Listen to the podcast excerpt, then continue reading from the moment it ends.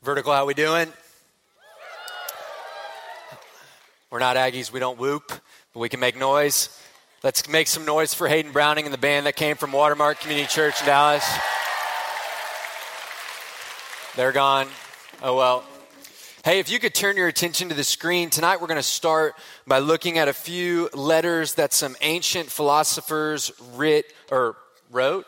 Yeah, wrote for us. And so we'll just turn your attention to the screen. I'm not sure if you'll be able to read it. There's the first. Here's the first one. It says, I'm angry at you, and I'm not talking to you today and tomorrow. P.S., just for some clarity, all day, we're not talking. P.S.S., I still love you. So, hey, I love you, but don't even look at me the next two days, okay? All day, just for clarity. Okay, so that's the first letter from an ancient philosopher. Second one we'll look at says, Dear Nichols, I think I like you. Love Marina. Poor Nichols has got to be confused. I think I like you. Love Marina. Also, poor Marina. Never heard of anyone named Marina, okay? Let's keep going. Third one. This one's when it starts to get weird. Happy Valentine's Day. Or it doesn't even say day. Happy Valentine's.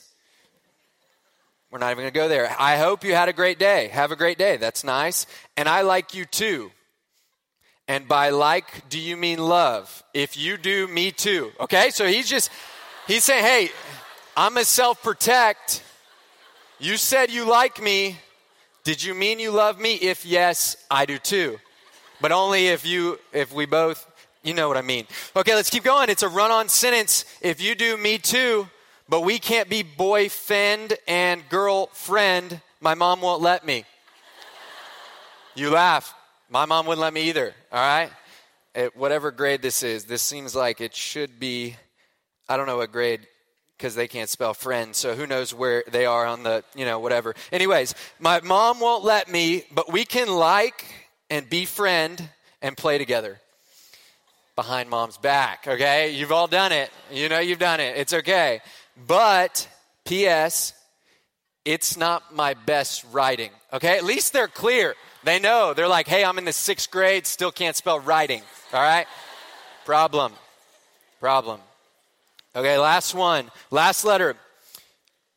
This is obviously a letter between two people. So, first, but are you ready to be there when I'm mad or need to cry and I can do things that I can't do with anything anyone else but you it? Response, yes, I am ready. Unless I am eating fried chicken. This is good. Honesty. This is the best policy, right? I'll care for you, honey. Minus the fried chicken here. Let's keep reading. So, chicken is more important than me? And he clarifies only the fried kind of chicken, not grilled. Grilled is stupid. Grilled doesn't matter. And also, only when I'm hungry. You get it. This makes sense to you and to me. But if not, you're the only one I care about. If I don't have fried chicken in front of me and I'm not hungry, then you are my everything, honey. You laugh. It's the way that we actually think or act. And the reason why we start with that tonight is because one, that's fun and funny, but two, because, because we're going to talk about love.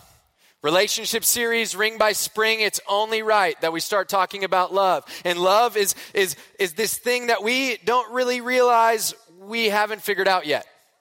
We all have this understanding of what we love think it, what we think love is, and, and we, we come in, but really culture and other things are sometimes clouding that view of love. What do you think of when I ask the question, what is love?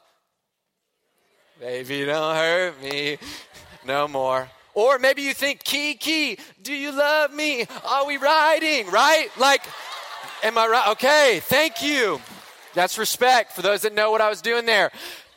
That's what love, that's what we think of when we think about love. That's what we think of when we think about love. Culture's telling us all these different things. And, and then even just think about the way that you talked about love this week. I want you to think about it. You're like, oh, yeah, I love my mom.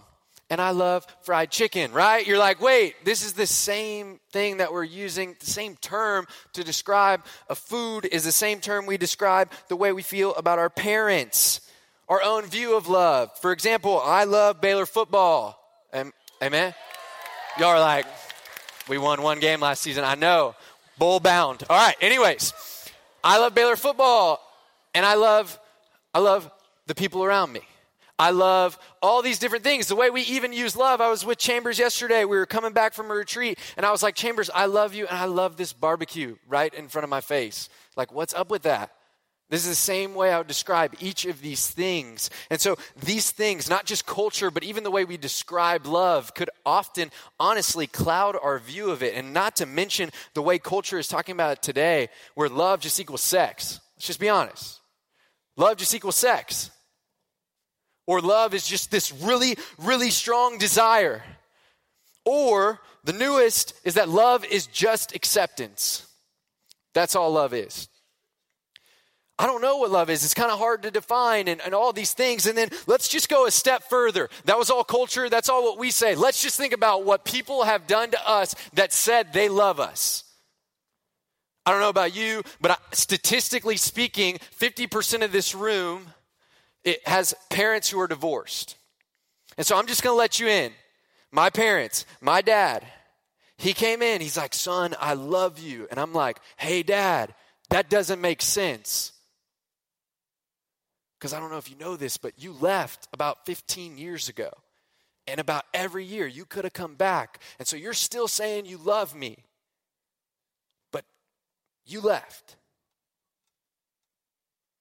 And so I don't know where you stand. I don't know who told you they love you and then they left or they broke your heart or, or maybe it was a parent or maybe it was a family member or maybe somebody said they love you and then they wronged you in some sort of way. But at the end of the day, I want you to know that our view of love is clouded by so many different things, which is why we need to turn to the Bible.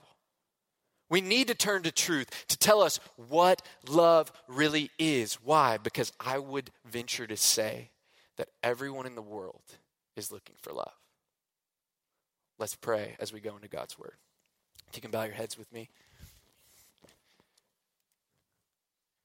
Lord, would you reveal your love to us tonight? Would you throw would you show us through the power of your word that does not return void? the love that you have given us through Jesus. May we all get more of a glimpse of your love that you have given us. And I'm just going to ask you to pray for yourself in this moment that you might get just a little bit more clarity on God's love for you tonight. Would you pray that over yourself? And then would you would you pray that that I would abide in this moment? knowing that apart from Jesus, this time is useless, it's wasted. Would you pray that I would just say what God has for me to say? Would you pray that for? Lord, would you use this time to reveal your love to us? In your name we pray. Amen. You can turn in your Bibles to 1 Corinthians 13. That's where we're going to be tonight. It's a famous passage about love. You've probably heard it at a wedding before at some point if you've ever been to one. It's the most commonly used passage at weddings. I just want to set the stage for you. If you were here last week, we were in the book of First Corinthians as well, and we talked about the dysfunction and disorder among the Corinthian church. And so Paul was writing, answering questions. And so, what's happening at this point in Scripture, you need to know this because I don't want to just rip it out of context and pretend like the letter was written to us. I want you to know that among the disorder and dysfunction, there's all these people claiming all these different things about, about uh, these mysterious things like wondrous things like signs and miracles and all these things. And Paul just inserts in the middle of talking about all these miracles and signs and all these things. He's clarifying this question. And he goes, Hey, but just so you know, let's turn to 1 Corinthians 13. Just so you know, if you have all the power and understand all the mysteries and all knowledge and have all faith as, as though you could remove a mountain, if you don't have love, you are absolutely nothing. So Paul's like, I'm going to clarify all this stuff for you, all this wonder, like mysterious stuff. But at the end of the day, if you don't love, it doesn't matter all that other stuff. None of that other stuff matters. And so that just sets us up. That, that actually allows for us to look at this more freely. That's why it's not heresy to use it at a wedding. It's helpful for us to get an understanding of what love looks like. And so tonight we're going to see that love is more than just a feeling. We're going to see that God's love is greater than we can imagine. And we're going to see that God's love grows our love for others. 1 Corinthians 13, verse 4 is where we'll start. Let's read it. Love is patient and kind. Love does not envy or boast. It is not arrogant or rude. It does not insist on its own way. It is not irritable or resentful. It does not rejoice at wrongdoing, but rejoices with the truth. I want to pick a few of these things out. We're going to stop right there and just cut this up slightly, very briefly. I just want you to see patience and kindness. Patience and kindness. Let's go ahead and move it into our worlds. We have roommates. We have these people who continually leave things in the washing machine and not move it to the dryer. And you're like, are you ever going to do it yourself? Or am I going to have to do it for you? Every single time. I think I'm actually, I think I'm, I'm doing your laundry. I'm even folding it at the end of the day, and it's, it just so happens that, same roommate is the same roommate that leaves the dishes. They're like, they eat and they just drop the dish and they go, go on to the next thing. They don't even think about it. It's inconceivable to them that they should wash the dish in that moment. So, patience and kindness. You're murmuring. You understand what patience and kindness is. It's caring for them, being gentle with them, maybe even kindly reminding them to do the dishes, but it's, it's not thinking less of them, it's treating them well, being merciful. That's patience and kindness. That's what love is. It's very real to us. Okay, patience and kindness. Then it goes on to say, love does not envy or boast. I want us to focus on these two things real quick envy, comparison.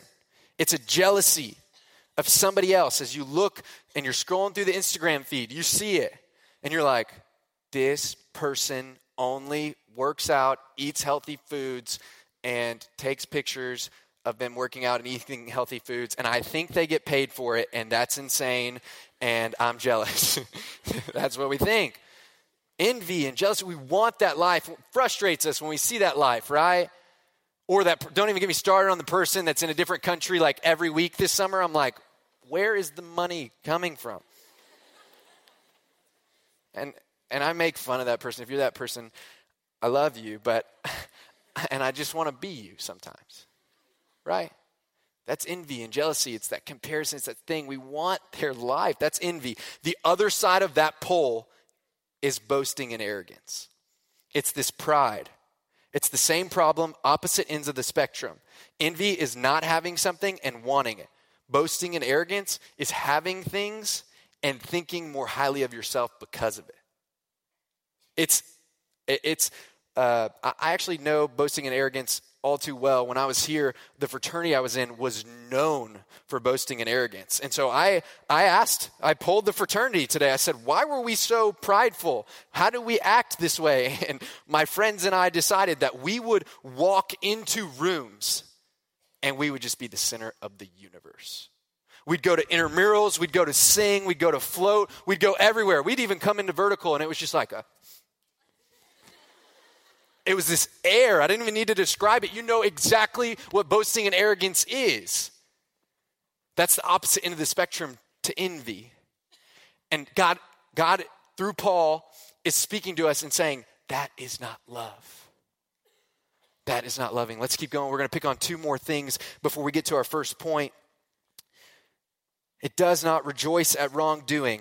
Love does not rejoice at wrongdoing. If you see later in this in the passage, it says that it doesn't rejoice at wrongdoing. It keeps no records of wrongs. In a relationship, that looks like that log you're keeping of like, remember that time you did this? And you keep reminding them of that time they did this.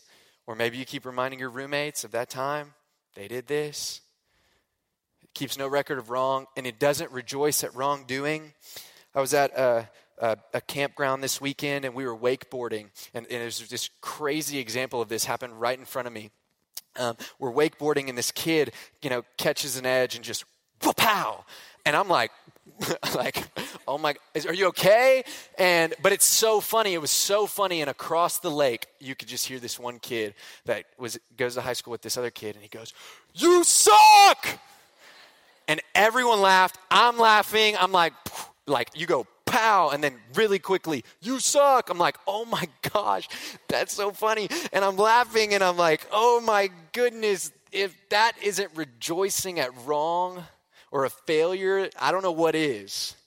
And the problem is, I'm going to pick on boys for just a second. Men, we are professionals at this. Somebody fails a test, they walk in the door, we're like, hey, bro, how'd you do on the test? I already heard you failed 48. Oh my gosh. I didn't even know that was possible. Did you write your name on the top? Like, what did you do? And it's just woo, woo, woo, woo, darts, darts, darts, darts, darts. We're just throwing them at each other. Guys are notorious. Notorious for putting being funny above being loving.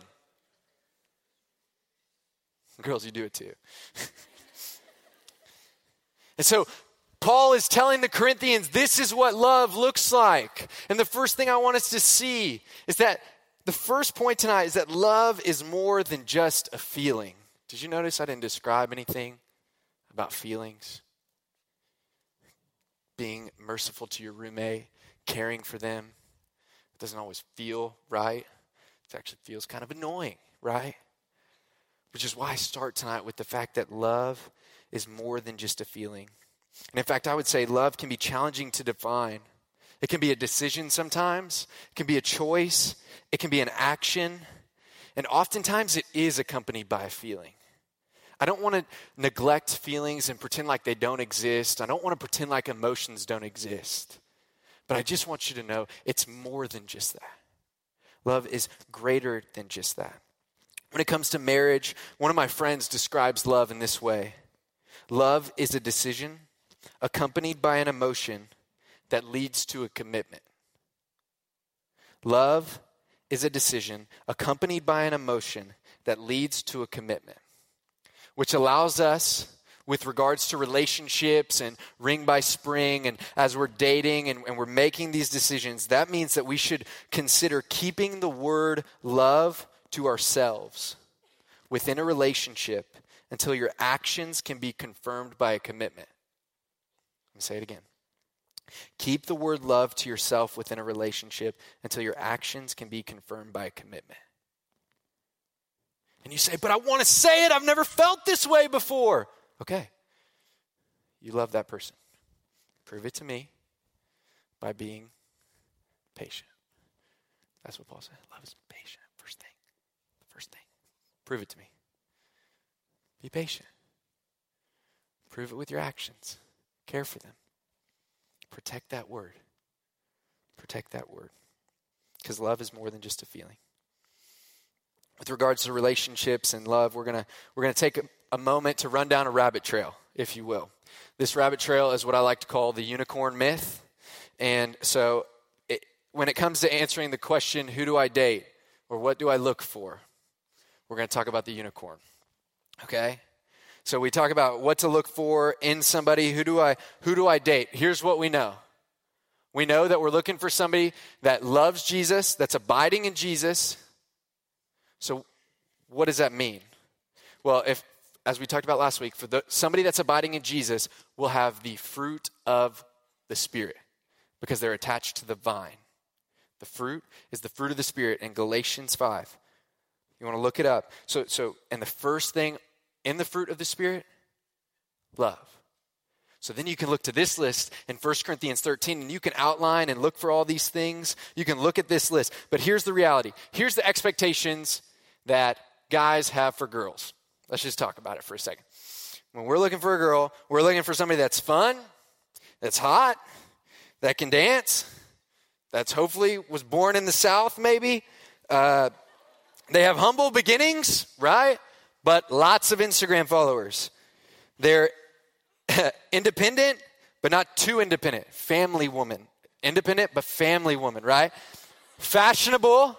You're like, I want her, you know, to be fashionable, but I don't really want her to take away my button downs from Goodwill, right? You're like, fashionable, but don't get Don't throw away anything in my closet, right? You, want her to care about fashion.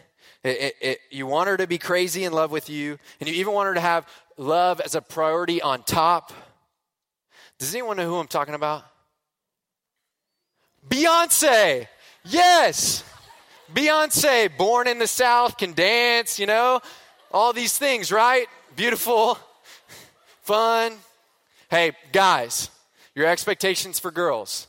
Beyonce, let me just help you out. She's taken. Like she's already she's married. So you can't. It's too bad, right? But girls, you're laughing right now. Let's talk about y'all's expectations for guys. No, no, just wait.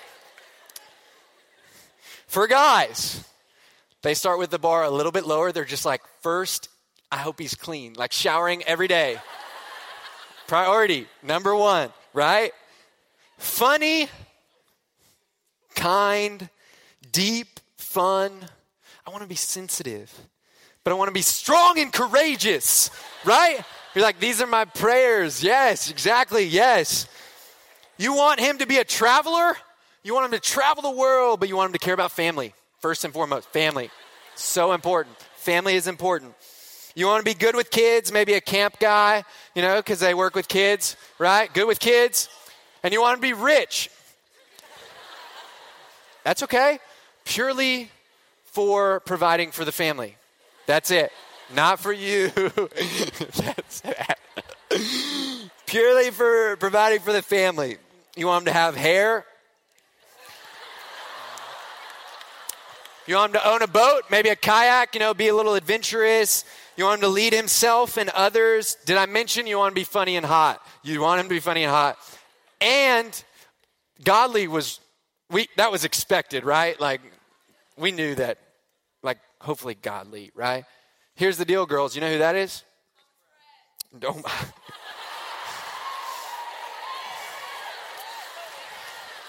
Hey, hey, Thomas Rhett that's actually a mixture. I've made this person. This person is a mixture of Ryan Gosling, Ryan Reynolds, and Chapel Ryan. Am I right? Can't find him. there, you're just looking for a godly Ryan. Is there a godly Ryan in here? Are you available? Ryan! Are you really named Ryan? Good for you. Date him.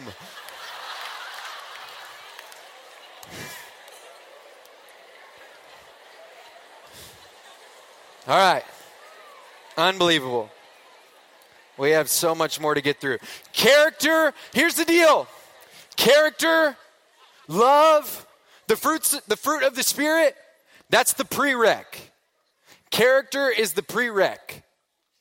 Attraction, compatibility, those things can come with time. Don't give up the bar of character. Somebody that has the fruit of the Spirit and love. Look for love, not a unicorn or Beyonce or Chapel Ryan. Look for love, not a unicorn. I mean it sincerely. Here's the twist you can't find that person. You can't find him or her. Here's the deal there has been no one that has lived according to this list perfectly other than Jesus. So it may be the structure of what we're looking for, it gives us an idea. But at the end of the day, only Jesus was the one that could live up to this. And that actually means that we're all condemned because we're all envious, we're all boastful. There's times we're not patient and we're not kind. We don't live up to this love. Our love can be conditional. We're sinners in need of a Savior. The Savior has unconditional love for us. He lived the life of love so we could look to it. And He died lovingly that we may have life because our sin the way we don't love, the way we've missed the mark on love, deserves death. But again, he took that upon himself to give us life because greater love has no one than this that somebody would lay down his life. John 15, 13. He died on our behalf because he knew what was best for us. He knew we weren't going to be able to live up to this list of love, of what love is. He died because he knew we needed him to have life, and Jesus was love lived, and he didn't just live by his feelings. Remember the garden where he prays, Father, take this cup from me. And he follows it with, but not my will, Lord. Father, your will. I don't think it felt good to go to the cross for us. But that's what love did on our behalf. That's not insisting on its own way. That is a love that is self sacrificing and not self seeking. Which brings me to my second tangent for tonight. The first was the unicorn, next one is on boundaries. When it comes to love, love is not self seeking and it does not insist on its own way, as it says in verse 5. And I want you to know that God has outlined for us in Scripture that sex is meant for marriage. And that is just about the only line that we see drawn very clearly. So, when it comes to boundaries, I want you to know within a dating relationship, there can be some gray areas. And tonight, I'm not here to draw lines for you.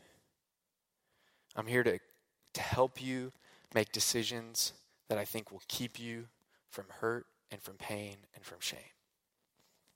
So let's talk about this. I've heard it said that if your body is preparing itself for sex, that's too far. I think that's good advice.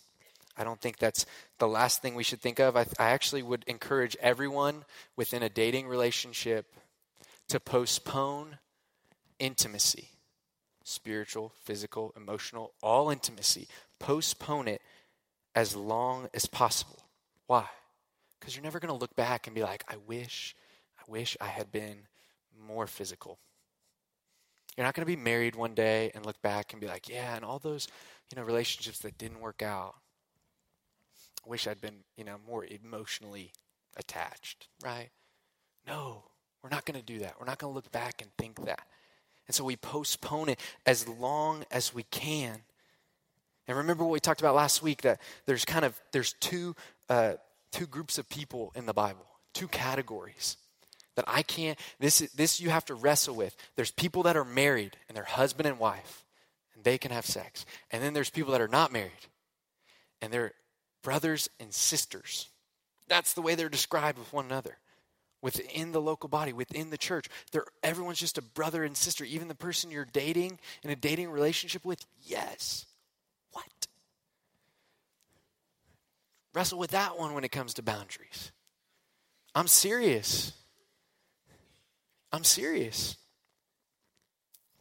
And so again, I'm not here to draw a line, but but I do want to protect y'all in this way. Brothers, don't put their hands up sisters' shirts. They don't put their hands on a sister's breast. They don't put their hands on, on a sister's butt. Brothers don't take their sister's clothes off. Why? Brothers and sisters, but also all of that stuff is leading to sex. All of that stuff is leading to sex. And sisters, sisters don't don't get on top of brothers and cause friction in order to create arousal and, and, and orgasm. And so all this stuff, whether it be whether you be clothed or unclothed, none of that, none of that leads to holiness and righteousness. No, it all leads to sex, which is meant to be protected within the confines of marriage. And so I don't know where your boundaries are. But I'm helping you understand if you're in that realm of anything I just said, I want you to know it leads to sex. And I want you to just pull it back. Not to give you shame, but to protect you. And you could ask the question rightfully how would I know? I've lived it. When I was in your shoes, I've been there. Protect yourself, create boundaries. And what do you do if you cross a boundary? Or if you feel like you're about to go too far? This is what you do. You say, hey, I think we should stop. I think this is too far. If that person that you're dating responds with, I think you're right, and their actions prove it over time, they redraw the boundary. Hey, keep dating that person. Why? Because they are loving you by not insisting on their own way. But if they insist, you say, no, thank you. I'm looking for somebody that's going to love.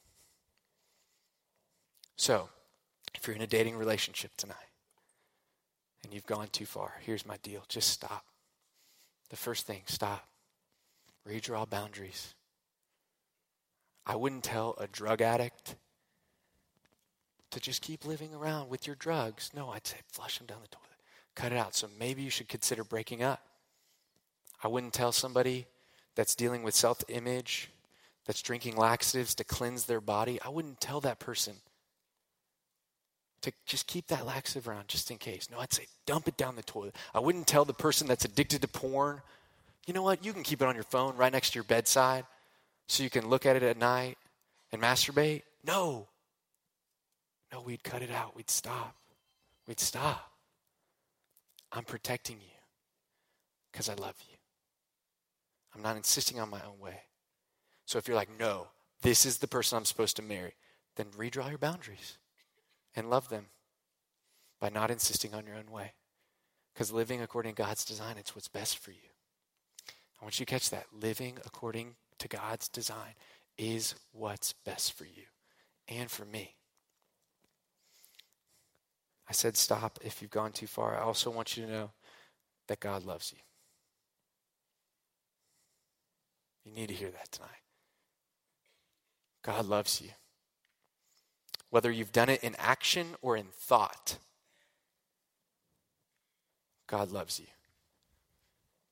And for those that haven't gone too far and have been pure, let me tell you, God loves you, and He doesn't love you more because of the good that you've done. He just loves you. He loves the self righteous, and He loves the prodigal we see our second point tonight is that God's love is greater than we can imagine for us tonight. God's love is greater than we can imagine. 1 Corinthians 13, 7 and 8. Love bears all things, believes all things, hopes all things, endures all things. After we bring it down with this sin and this shame, we get this message that love never ends. That's good news tonight. Amen. That is good news. Love bears all things. I want you to know in the Greek, it's this covering of all things. I think that's perfect for us to be reminded of and know tonight that God would bear our sins. He would take all the sin on you and on me, and He would take it on Himself, and He would put it on a cross, and He'd die with it on Him. It's what killed Him. And he resurrected from the grave to defeat that stupid sin that is bringing us shame, even in this very moment that's making us sweat. He defeated that on the cross and by rising from the grave. And you know what that does for us? It bears all things, it covers us with his perfection. It takes all that stuff off. It's his covering of perfection. So when the Father looks at you and me, for those in Christ Jesus, you know what he sees? His Son's perfection because we've been covered, we've been cleansed. That is a love that is greater than we can stinking imagine. It doesn't make sense that for the prodigal who goes to waste everything, the father runs out and embraces him with a hug. It doesn't make sense that for the self righteous son that's sitting at home thinking, this isn't for me, I haven't made those mistakes, I've never even been in a relationship, I'm better. No.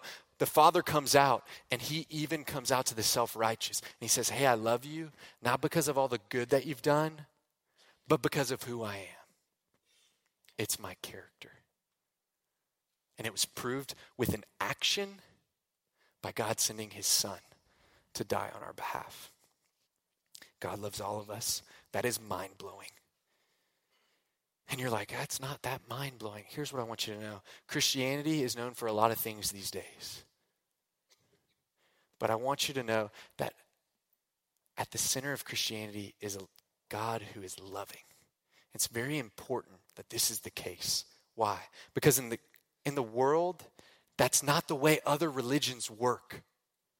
You're working.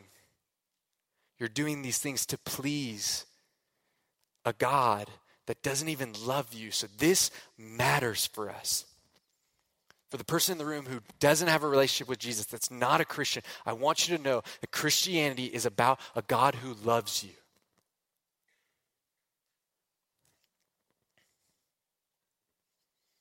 So, what do we do with that love that we've been given? We'll close with this quickly. 1 Corinthians 13, 11, and 12. When I was a child, I spoke like a child, I thought like a child, I reasoned like a child. When I became a man, I gave up childish ways. For we, for we now see in a mirror dimly, but then face to face. Now in part, now I know in part, then I shall know fully, even as I have been fully known. God's love grows our love for others.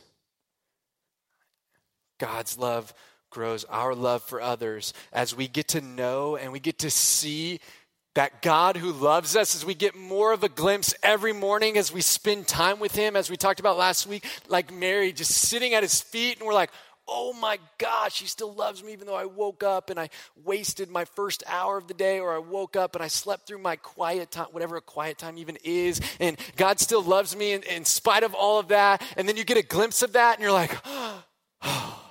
That's freeing. I should love the people around me. God's love grows our love for others. It changes us as we see it each and every day. That one of the greatest ways to see this is in the is in a, is in a flower. Surprise. There's this flower called the heliotrope. Anybody know what it is? It's this flower that as it's growing, it's continually keeping its gaze on the sun through the day and it grows because it's keeping its gaze and its focus on the sun and seeds are coming out as it's growing and you know what it's called a sunflower unbelievable God's love, focusing on His love throughout our days, is going to allow us to plant seeds and grow and love others. It's amazing. You're like, that's the cheesiest thing I've heard today. And you're right. And that's okay because it's amazing that his creation reflects his glory. We can celebrate that. So, in summary, love is more than just a feeling. God's love is greater than we can imagine. And God's love grows our love for others because we're all looking for love. Because we're all sinners in need of a Savior, and the love that we need the love that comes from Jesus. So you look, you look as you're looking for who to date. You look for love, but you be gracious. Don't don't overcompensate on that grace. Keep that bar high, but look for love and know that it can only be perfected in Jesus. Find somebody who is growing and their likeness of love. In 1 Timothy 4, it says, so that people may see your progress. See somebody that's progressively becoming more and more like Christ because they're, they're seeing and getting more and more of a glimpse of who he is. That's what love is. And that's how it could look in a relationship and in marriage. I want to close with this. Love's important within relationships and within marriage.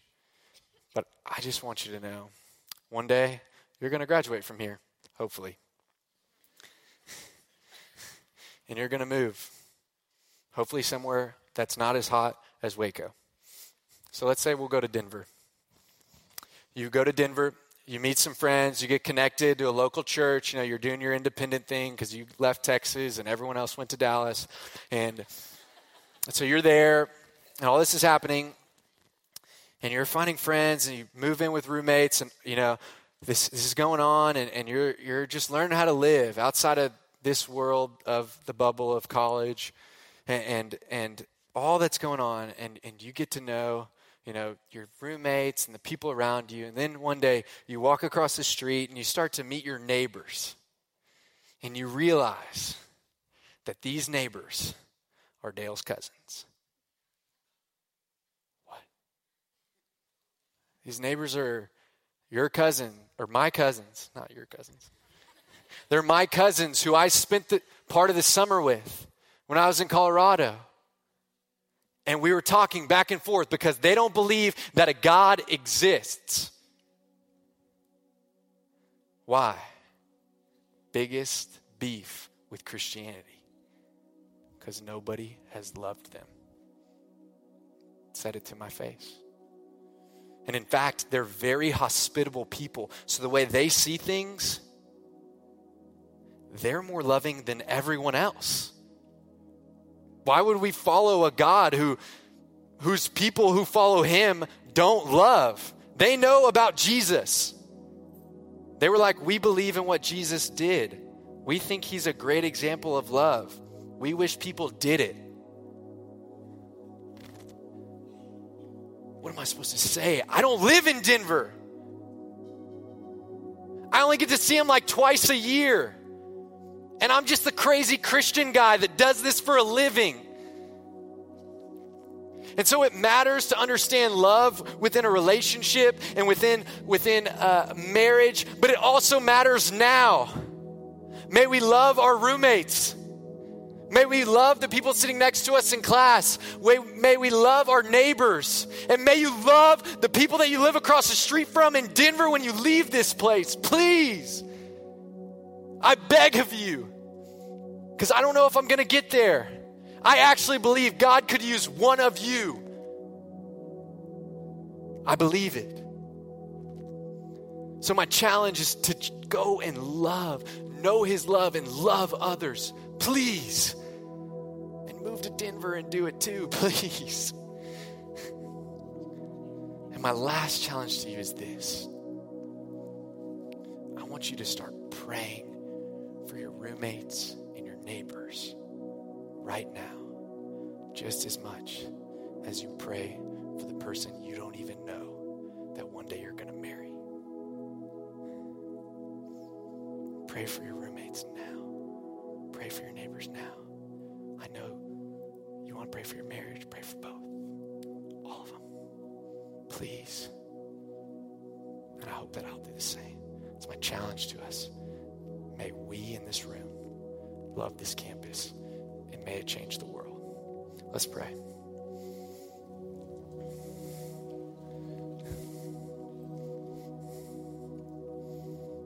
Father, thank you for loving us in spite of all the ways that we failed you. It's about all the ways we haven't been loving. Father, thanks for sending your son to just prove that you love us so we may be clean and covered by the love of Christ Jesus. Lord, I pray in this moment, if there's anyone that doesn't know you on a personal level, that knew the love, that's just a head knowledge, but they're realizing tonight they don't believe it in their hearts, Lord, I pray that in this moment, as heads are bowed, eyes are closed, that they would just raise their hand and say, Man, I need to know that love. I need to be in right relationship with that love. I don't want to be in shame. Would you raise your hand if you're like, I need to know that love? I need to recommit to that love that you have given us. Lord, thank you for that love. Pray, thank you for that love. I want to know you. I want to live with you and for you. You can put your hands down. And for those in the room, that are searching, Lord, may you reveal your love to each and every one of us. Lord, we thank you and we praise you. We pray all this in your Son Jesus' name.